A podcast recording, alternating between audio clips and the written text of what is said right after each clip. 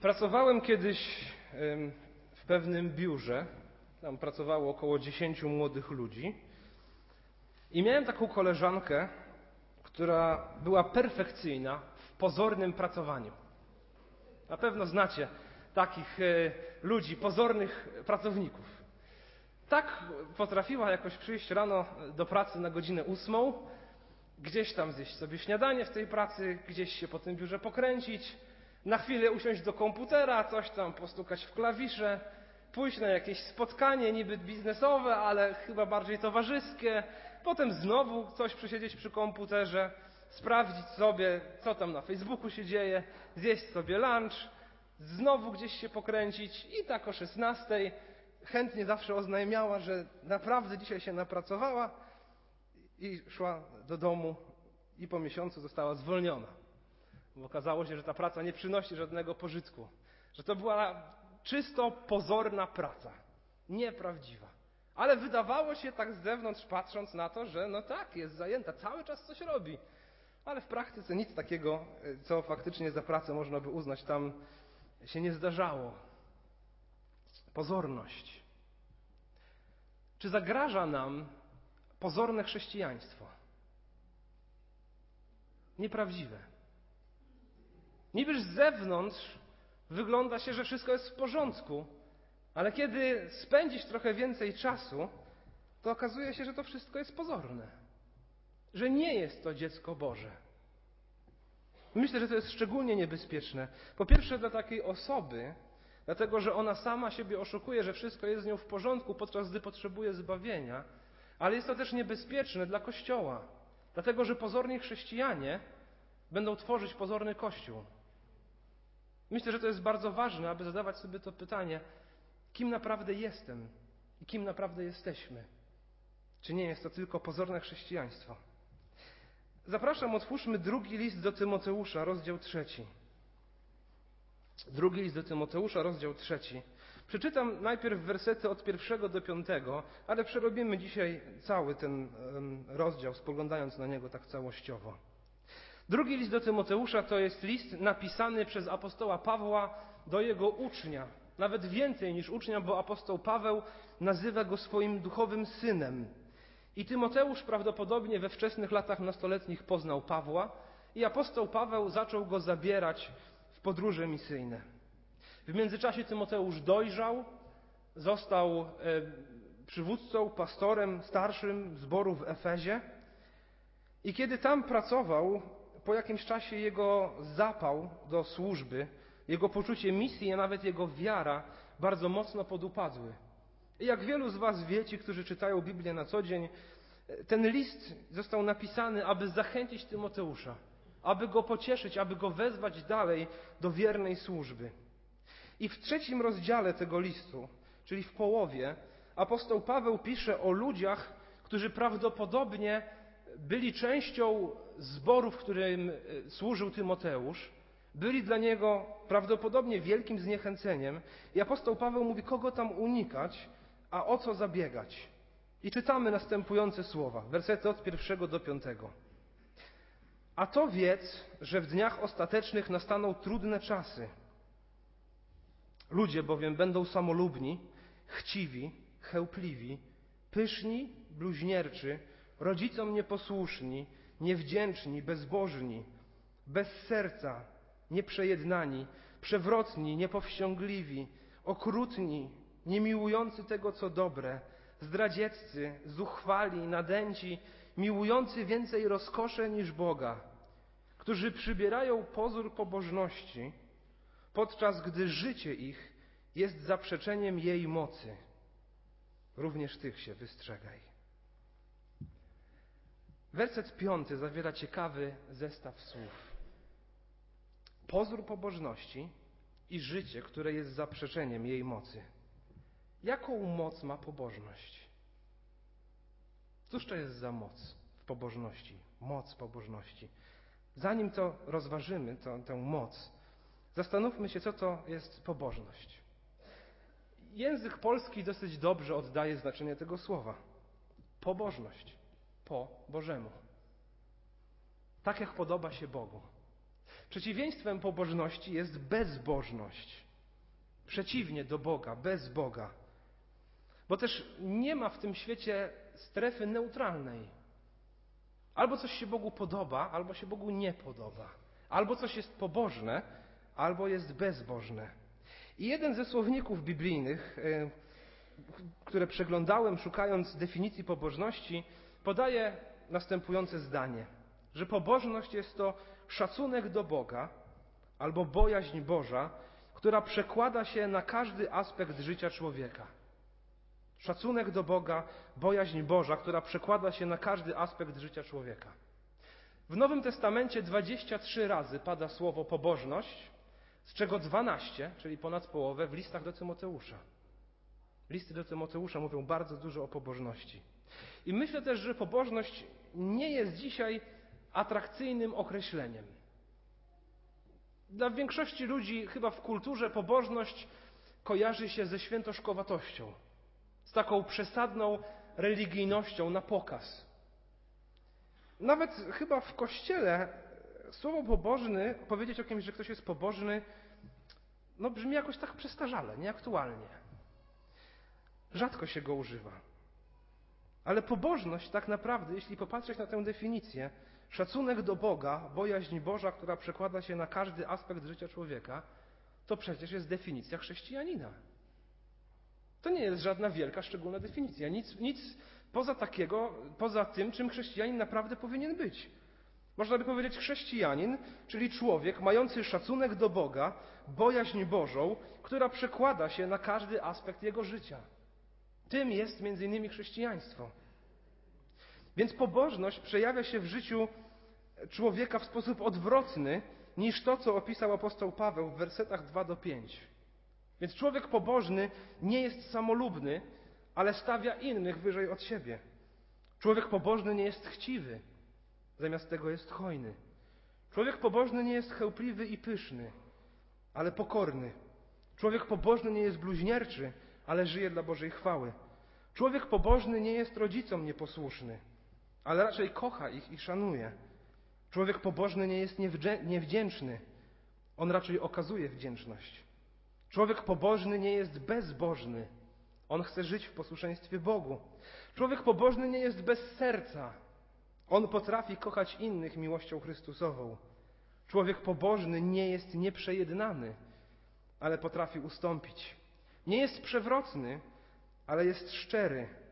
Nie jest niepowściągliwy, ale panuje nad sobą. Nie jest okrutny, zamiast tego jest łagodny. Kocha to, co dobre i brzydzi się tym, co złe. Nie jest zdradziecki, ale wierny. Nie jest zuchwały i nadęty, ale zamiast tego jest skromny i zdecydowanie bardziej kocha Boga niż rozkosze i teraźniejsze życie. Czy to są jakieś nadzwyczajne cechy? To po prostu opis chrześcijanina. To po prostu opis chrześcijanina. Czy nie imponuje Wam ten opis? Naprawdę chciałbym być takim człowiekiem zawsze. Naprawdę chcę być człowiekiem pobożnym. Naprawdę chcę, pragnę tych cech w moim życiu. Bo pobożne życie to jest normalne życie chrześcijanina. To jest właśnie to, co ma być światłością w świecie. To jest właśnie to, co jest cechą dzieci Bożych. To jest właśnie to, co jest solą, która nie zwietrzeje. To jest to życie, którego naprawdę pragnę i którego naprawdę pożądam. I każdą z tych cech można by przypisać Jezusowi Chrystusowi. On taki był. Przeto i my tego pragnijmy. I tego naprawdę szukajmy. Ci ludzie w zborze Tymoteusza jednak tacy nie byli. Oni sprawiali pozory pobożności. Byli sztuczni. Z zewnątrz przez chwilę wydawało się, że wszystko jest w porządku. Ale w rzeczywistości zobaczcie, że są wszystko cechy generalnie niewidzialne, tak powierzchownie. To wszystko są cechy wewnętrzne, które gdzieś dzieją się w skrytości serca albo ewentualnie w ścianach domu. Na zewnątrz wydawało się, że wszystko jest w porządku. Jak się objawiała ich, ich ten pozór y, pobożności? W jaki sposób było widać, że to jest nieprawdziwe? Werset szósty i siódmy. Albowiem z nich wywodzą się ci, którzy wdzierają się do domów i usiedlają kobiety opanowane przez różne porządliwości, które zawsze się uczą, a nigdy do poznania prawdy dojść nie mogą. Werset ósmy. Podobnie jak Janes i Jambres przeciwstawili się Mojżeszowi, tak samo ci przeciwstawiają się prawdzie. Ludzie spaczonego umysłu, nie wytrzymujący prób wiary. I werset dziewiąty, ale daleko nie zajdą, albowiem ich głupota uwidecznie się wobec wszystkich, jak to się z tamtymi stało. I ostatni werset trzynasty. Ludzie zaś źli i oszuści coraz bardziej brnąć będą w zło, błądząc sami i drugich w błąd wprowadzając. Więc mamy tutaj kilka cech. Po pierwsze, że oni potrafią pociągnąć za sobą słabych. Potrafią się wdzierać do tych, którzy są samotni i jakoś ich wykorzystać, odciągać ich od prawdy. To wersety szósty i siódmy. Werset ósmy mówi, że przeciwstawiają się prawdzie, jak Janes i Jambres. Janes i Jambres to tak się uznaje, że to są imiona magów egipskich, którzy przeciwstawili się Mojżeszowi. Kiedy Pan Bóg chciał wyprowadzić Izraelitów z Egiptu e, i Pan Bóg przez Mojżesza dokonywał cudów, zesłał dziesięć plag egipskich. E, na pewno pamiętacie, to trzy z nich egipscy jacyś magowie potrafili odtworzyć, ale nic więcej ponad to nie potrafili. Więc jakaś moc tam była, ale ostatecznie oni przeciwstawili się prawdzie. Oni chcieli walczyć z Bogiem. Pozornie robili to samo co Mojżesz, ale szybko wyszło na jaw, że jest zupełnie inaczej. Werset ósmy nam mówi, że nie wytrzymują próby wiary, że kiedy przychodzi do trudności, kiedy przychodzą przeciwności i zwątpienie, kiedy przychodzi brak szybkiej odpowiedzi na modlitwę, niezrozumienie jakiegoś tematu, to oni odpuszczają, odchodzą od Boga, ale daleko nie zajdą. Bo, jak pisze apostoł Paweł, głupota ich się uwidoczni. Więc to, co próbują y, udawać, wyjdzie na jaw i stanie się jasne, kim są. To jest jedna strona, ta pozorna bezbożna, a nie pobożna. Więc jak zatem wygląda prawdziwa pobożność? Jak ona się objawia? Wersety 10 i 11. Lecz Ty poszedłeś za moją nauką, za moim sposobem życia, za moimi dążnościami, za moją wiarą, wyrozumiałością, miłością, cierpliwością, za moimi prześladowaniami, cierpieniami, które mnie spotkały w Antiochii w Ikonium, w Listrze, jakież to prześladowania zniosłem, a z wszystkich wyrwał mnie Pan. Myślę, że to, co wymienia apostoł Paweł, wiąże się właśnie z prawdziwą pobożnością. Zaczyna od tego, że mówi Tymoteuszowi: Ty poszedłeś za moją nauką. Pobożność bierze się ze zdrowej, prawdziwej, biblijnej nauki. Od tego zaczyna apostoł Paweł. Nie da się być pobożnym bez, bez po odpowiedniego poukładania sobie w głowie tego, o czym mówi Słowo Boże. Bez odpowiedniego zrozumienia tego, kim jest Bóg, jaki jest Bóg, co to jest grzech, czym jest zbawienie, jak powinno wyglądać życie człowieka wierzącego. Jeśli nie ma tego poukładania w głowie, tego, co mówi Biblia, to nigdy ta pobożność nie będzie prawdziwa. I to jest ciekawe, smutne, bo żyjemy w takich czasach, kiedy mamy największy dostęp do informacji w historii ludzkości. Jesteśmy przeładowani informacjami. Mamy dostęp do największej w historii bazy książek chrześcijańskich. Mamy dostęp do ogromnej bazy przez internet kazań, wykładów, artykułów, mnóstwa ludzi wierzących, z którymi możemy trwać e, w relacji, możemy się od nich uczyć. I jednocześnie Wydaje się, że żyjemy w najbardziej antyintelektualnej erze chrześcijaństwa, gdzie chrześcijaństwo zupełnie zmieniło swoje podejście z tego, aby najpierw zrozumieć, kim jest Bóg, aby spróbować pojąć to, kim On jest, aby czytać Słowo Boże, naprawdę nim żyć i potem je stosować. Zmieniło na to, aby najpierw jakoś poczuć tego Pana Boga. Że liczy się to, żebym ja, żebym ja czuł, że On jest, żebym ja czuł, że Jemu na mnie zależy. I często spotykam się z młodymi ludźmi, młodymi chrześcijanami, którzy jakoś są zawiedzeni Panem Bogiem, bo mówią, w moim życiu nie ma owoców chrześcijańskich, a jednocześnie oni w ogóle nie inwestują w to, żeby mieć porządne korzenie chrześcijańskie. Bo jeśli nie będzie dobrych korzeni, to nie będzie też dobrych owoców. Apostoł Paweł od tego zaczyna mowę o pobożności. Ty poszedłeś za moją nauką. Jeśli w głowie będzie pustka dotycząca życia z Bogiem, to nie dziwmy się, że w życiu też jest pustka.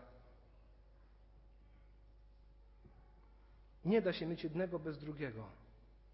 Najpierw zaczyna się od tego, co mówi Słowo Boże, od prawdy tego słowa, od nauki, jaką ono niesie. I to ona kształtuje prawdziwą pobożność. Po drugie, apostoł Paweł mówi: Ty poszedłeś za moim sposobem życia. Więc pobożność, chrześcijaństwo, bycie dzieckiem Bożym to nie jest tylko niedzielny poranek, ale to jest sposób życia. To całość ludzkiej egzystencji. To jego praca, jego miłości, jego wolny czas, zawierane przyjaźnie, zarabianie i wydawanie pieniędzy. Albo one są pobożne, albo one są bezbożne. Nie ma niczego pośrodku. Pobożność wyraża się też w dążnościach, albo mówiąc współczesnym językiem, w pragnieniach. Czy moje pragnienia są takie same jak Boże pragnienia? Bo takimi być powinny. Czy pragnę spełniać Bożą wolę, czy raczej pragnę, by to Bóg spełniał moją wolę? W ludzkich pragnieniach tak naprawdę objawia się to, kim jesteśmy. By kiedy zobaczymy, czego pragniemy, czasami można się przerazić. Czasami można się przerazić. Ale wtedy możemy przychodzić faktycznie do naszego Boga i prosić o to, żeby On kształtował nasze pragnienia. Dalej Paweł mówi: Poszedłeś za moją wiarą, wyrozumiałością, miłością, cierpliwością. To kolejne cechy związane z pobożnością. I w końcu w wersecie 11 i 12 mówi o prześladowaniach. Tak jest wszyscy, którzy chcą żyć pobożnie w Chrystusie Jezusie. Prześladowania znosić będą. Człowiek pobożny będzie prześladowany.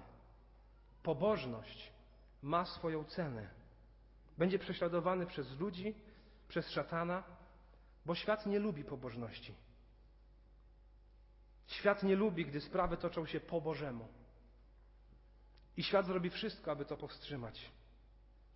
Więc jeśli chcesz być człowiekiem pobożnym, przygotuj się na obśmianie, na bycie wyklętym, na to, że się od ciebie odwrócą albo ciebie porzucą, na to, że będą chcieli przyłapać ciebie na czymś, co jest niepobożne, aby móc tobie to wypominać. I dzieje się tak dlatego, że człowiek pobożny jest wielkim zagrożeniem dla bezbożnych. Dlatego, że w nim się odbija blask Chrystusowy, który obnaża mnóstwo grzechu i zła bezbożnych. Dlatego, że on nie przyklaskuje temu światu. On nie skacze do melodii, którą oni zagrają. Bo on, nie opiera, bo on opiera się złu. On idzie pod prąd, podczas gdy wszyscy inni płyną z prądem. Apostoł Paweł mówi: Poszedłeś za moimi prześladowaniami i cierpieniami, które mnie spotkały w Antiochii, w Ikonium i w Listrze. Czy pamiętacie, jakie to były prześladowania? 13 i 14 rozdział dziejów apostolskich o tym mówi. W Antiochii apostoł Paweł był razem z Barnabą i wpływowi ludzie i znaczni mieszkańcy tego miasta zdecydowali się wygnać Pawła i Barnabę. Wygnali ich z miasta. Więc ci poszli do Ikonium, 150 kilometrów dalej. W Ikonium po jakimś czasie głoszenia Ewangelii, oprócz wygnania, chciano też ich ukamienować. Ale udało się Pawłowi i Barnabie zbiec w odpowiednim momencie. I udali się do Listry, jakieś 70 kilometrów dalej. I tam głosili Ewangelię. I okazuje się, o czym mówi 13 e, rozdział dziejów apostolskich, 14 rozdział dziejów, że ludzie z Antiochii i ludzie z Ikonium wspólnie, ci, którzy ich nienawidzili, przyjechali do Listry i zebrali sobie popleczników i już nie tylko chcieli ich wygnać, nie tylko chcieli ich ukamienować, ale ukamienowali Pawła. Ukamienowali Pawła tak bardzo, że byli przekonani, że on nie żyje i wywlekli go za miasto i tam zostawili. Na szczęście apostoł Paweł jeszcze przeżył i żył jeszcze przez wiele lat. Chociaż jest taka teoria, taka myśl, że to kiedy apostołowi Pawłowi pod koniec życia dowiadujemy się, że on ma słaby wzrok, mówi, jak zobaczcie, jak wielkimi literami do was napisałem, że on się podpisuje, prawdopodobnie tak z powodu słabych oczu, i potem już dyktuje swoje listy, aby ktoś inny je pisał. To jest taki, taka myśl, że to wynikało właśnie z tego kamienowania, które on przeżył w listrze, że tam uszkodzono mu e, zmysł wzroku. Cena pobożności nadejdzie prędzej czy później. Jeśli nie ma w Twoim życiu ceny pobożności, to prawdopodobnie nie ma też i pobożności, jeśli nigdy nie poniosłeś żadnego kosztu. Czym zatem jest moc pobożności? Od początku już o niej kilka razy wspomniałem. Co to znaczy, że pobożność ma moc? Niektórzy przybierają pozór pobożności i są zaprzeczeniem jej mocy. W drugim liście do Tymoteusza słowo moc pojawia się w jeszcze jednym miejscu. W pierwszym rozdziale, siódmym wersecie. Czytamy tam następujące słowa. Albowiem nie dał nam Bóg ducha bojaźni, lecz mocy i miłości i powściągliwości. Z czego bierze się moc w życiu chrześcijanina? Bierze się od Ducha Świętego. Nie dał nam ducha bojaźni, ale mocy, miłości i powściągliwości. W czym się ta moc objawia? Czym jest ta moc?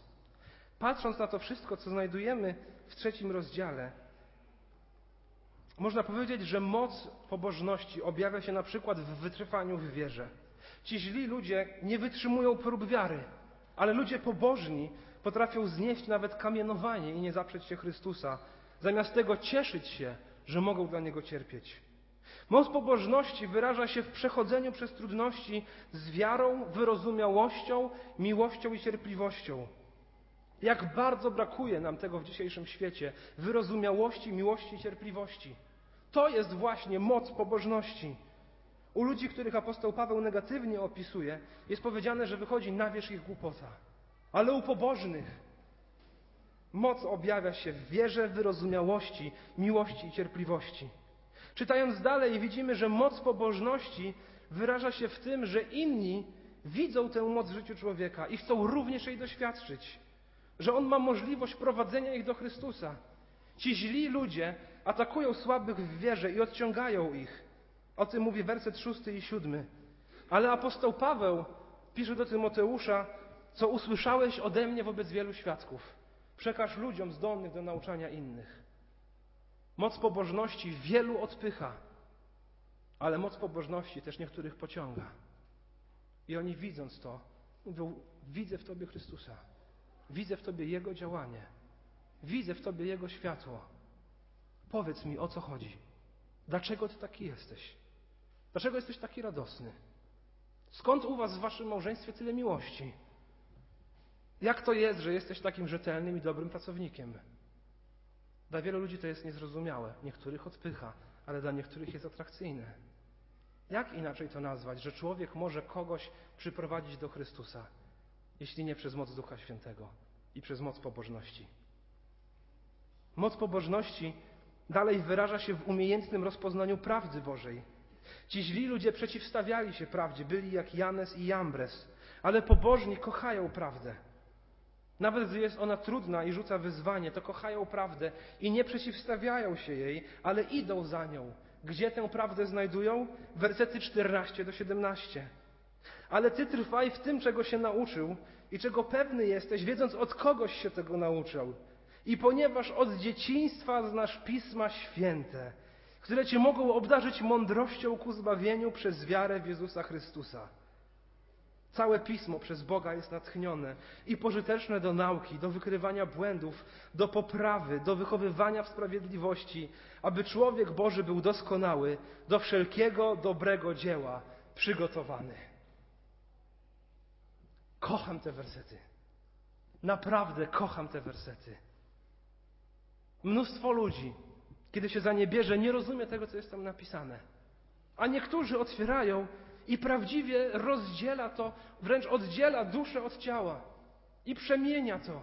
I staje się to prawdą w ich życiu. Jak to się dzieje inaczej, jeśli nie przez moc pobożności, przez moc Ducha Świętego w życiu człowieka? Moc ta wyraża się w umiejętnym rozpoznaniu i życiu prawdą Bożą. 1 Jana 5:3 będziesz musiał sam sobie stwarzać jej pozory i uchodzić w oczach innych przez dwie godziny w niedzielę rano za takiego. Ale on wie, jaka jest prawda, i ty też wiesz. Nie dajmy się, nie dajmy sobie tego pozwolenia, aby żyć pozornie. Nie chcę pozorności. Chcę prawdy. Chcę Jezusa Chrystusa w moim życiu. Codziennie. I często tę moc i ten pozór jakoś chrześcijanie próbują wykrzesać sztucznie. Jakiś czas temu oglądałem zapis z transmisji online z pewnej konferencji chrześcijańskiej. I to było bardzo smutne. Bardzo wielki niepokój odczuwałem, kiedy to oglądałem. Był tam pewien mówca, dwa lata młodszy ode mnie, który słynie z tego, że uzdrawia mnóstwo ludzi w Polsce i za granicą. Miał 40-minutowy wykład, gdzie opowiadał cały czas o tym, co on robi, jak on uzdrawia przez dotyk dłoni, przez to, że ktoś koło niego usiadł. Chrześcijańska konferencja. I cały czas mówi o sobie, o sobie, o sobie. No niby Pan Bóg uzdrowił, ale przeze mnie. E, trzy wersety tam się pojawiły łącznie. To też jest ciekawe, że tam zazwyczaj jest bardzo mało Biblii, zupełnie wyrwane z kontekstu. Więc kiedy kończył ten wykład, zaprosił na scenę zespół. Zespół zaczął grać odpowiednią melodię. Całe, cała sala była odpowiednio przygotowana, było ciemno, tylko scena była pięknie oświetlona. I zaczął naprawdę ludźmi dyrygować. Mówić im, kiedy mają wstać, kiedy mają usiąść, kiedy mają uklęknąć, podnieść ręce. To tak wyglądało prawie jak hipnoza, jak, jak pobudzanie ich w taki właśnie sztuczny sposób. I potem zaczął mówić różne rzeczy. I mówi, jeśli poczułeś ciepło, jeśli przyszedł ciebie dreszcz, jeśli poczułeś gorąco, ale tylko ci, którzy to poczuli, niech wyjdą do przodu, to ja się będę o was modlił. I oni wyszli do przodu, spora grupa ludzi. Pamiętam tam taka młoda dziewczyna stała, tam trzęsła się, płakała, nie mogła nad sobą zapanować. On do nich podchodził, ich dotykał. Na jego spotkaniach często też on kładzie ludzi na ziemię i oni tracą przytomność na kilka, kilkanaście minut. To się nazywa zaśnięciem w Duchu Świętym. I kiedy to oglądam, odczuwam ogromny, ogromny niepokój. Bo najpierw słyszę bardzo dużo o tym, co rzekomo czyni Duch Święty i moc Ducha Świętego, a potem tak naprawdę widzę ludzkie wysiłki, aby tę moc wykrzesać. Odpowiednią muzykę, odpowiednie światło, odpowiednie słowa, odpowiednie, odpowiednie dyrygowanie tymi ludźmi, żeby coś tam pobudzić. I jeśli ty coś poczułeś, ale tylko ty, to przyjdź do przodu. Drodzy, mocy Bożej, mocy Ducha Świętego i mocy pobożności nie da się i nie trzeba po ludzku wykrzesywać. Ona przychodzi przez Jezusa Chrystusa. Ona przychodzi przez Ewangelię. I wszelkie próby sfabrykowania jej, nawet kiedy ktoś coś emocjonalnie bardzo mocno przeżywa, prędzej czy później skończą się rozczarowaniem. Bo to jest właśnie pozór. Prawdziwa moc przychodzi przez Ewangelię, przez Jezusa Chrystusa, który posyła swojego ducha, który kształtuje człowieka, który jest w nim zawsze i wszędzie, w wszelkiej trudności i wszelkich próbach i we wszystkim tym, co złe, i prowadzi go i rozjaśnia mu swoje słowo. Nie da się tego sfabrykować. Pozory się rozwieją, choćby nie wiadomo, jak bardzo ktoś chciał je wykrzesać, ale ten, który pełni wolę Ojca, ten trwa na wieki. Z Chrystusem. Kończąc, przechodząc do wniosków i zastosowania. Jeśli pragniesz doznać mocy pobożności, przyjdź do Jezusa. Przyjdź do Niego jeszcze dziś, choćby zaraz. Kochaj Chrystusa, żyj dla Chrystusa, żyj z Chrystusem. On jest tajemnicą pobożności. Pokochaj Jego Słowo i trwaj w Jego Słowie. Pobożne życie objawia się w trwaniu w prawdzie Słowa Bożego, co jest styl życia, a nie dwie godziny w tygodniu, nie chwilowe zachowanie. Pobożność i jej moc wpływają na pragnienia, dają wiarę, wyrozumiałość, miłość, cierpliwość. Pociągają innych ludzi, a innych odrzucają. Pobożność jest więc związana też z ceną, z kosztem prześladowań i wystawienia siebie na wiele ataków od ludzi i szatana. Ćwicz się w pobożności. Apostoł Paweł zachęca w pierwszym do Tymoteusza. Ćwicz się w pobożności, bo idź za tym, za tym wielki, wielki pożytek i rozwijaj się w niej. I badajmy siebie uważnie, abyśmy nie stwarzali pozorów, bo one nikomu pożytku nie przyniosą. Abyśmy nie oszukiwali samych siebie, ale abyśmy naprawdę byli e, pobożnymi dziećmi Bożymi. Jeśli nigdy tego nie doświadczyłeś, przyjdź do Chrystusa, choćby zaraz. Przyjdź do Niego w modlitwie, wyznaj Mu swoje grzechy, zawołaj do Niego, poproś Go o Ducha Świętego, aby Ciebie nim obdarzył. Bądź gotowy też w tym wszystkim ponieść koszt, bo zawsze za tym idzie koszt. A jeśli będziesz w tym szczery i będziesz naprawdę tego pragnął, wierzę, że On Ciebie tym obdarzy. Z tego też płynie wniosek dla nas jako zboru. Będziemy za chwilę słuchać świadectw osób przygotowujących się do chrztu. Słuchamy tych świadectw właśnie po to, aby nie przyjmować pozornych chrześcijan. Chcemy ochrzcić prawdziwych chrześcijan. Chcemy w naszym zborze, aby byli prawdziwi chrześcijanie, niepozorni. Bo pozorni chrześcijanie będą, pro, będą prowadzić do pozornego kościoła. Dlatego tak ważne jest to, aby dzielić się swoim świadectwem, dzielić się swoim życiem, trwać w relacji z innymi, chodzić na grupę biblijną i mówić o swoich problemach, o swoich bolączkach i prosić innych o modlitwę. Nie bądźmy pozornym kościołem, bądźmy prawdziwym kościołem. Moc pobożności można chcieć udawać, ale zawsze prędzej czy później wyjdzie na jaw, że jest to podróbka. Jak Jamnes i Jambres. Trzy cuda może udało im się powtórzyć, ale nic więcej. Jest to nie do podrobienia. Zamiast tego lgnij do Chrystusa. On jest źródłem i tajemnicą pobożności. Chcę Was zachęcić, byście w tym tygodniu, najbliższym, przeczytali pierwszy list do Tymoteusza i poszukali tam wersetów mówiących o pobożności. Tam jest dziewięć albo dziesięć wersetów, zależnie od tłumaczenia. Zachęcam do tego, aby to słowo w nas dalej żyło. Pierwszy Tymoteusza, przeczytajmy go i zaznaczmy sobie miejsce o pobożności, aby dalej żyć tym tematem pobożności, by to w nas była rzeczywistość. Ćwiczcie natomiast w pobożności, albowiem ćwiczenie cielesne przynosi niewielki pożytek, pobożność natomiast do wszystkiego jest przydatna, ponieważ ma obietnicę żywota teraźniejszego i przyszłego. Prawdziwa to mowa i warta chętnego przyjęcia, gdyż trudzimy się i walczymy dlatego, że położyliśmy nadzieję w Bogu żywym, który jest Zbawicielem wszystkich ludzi, a zwłaszcza wierzących. Amen.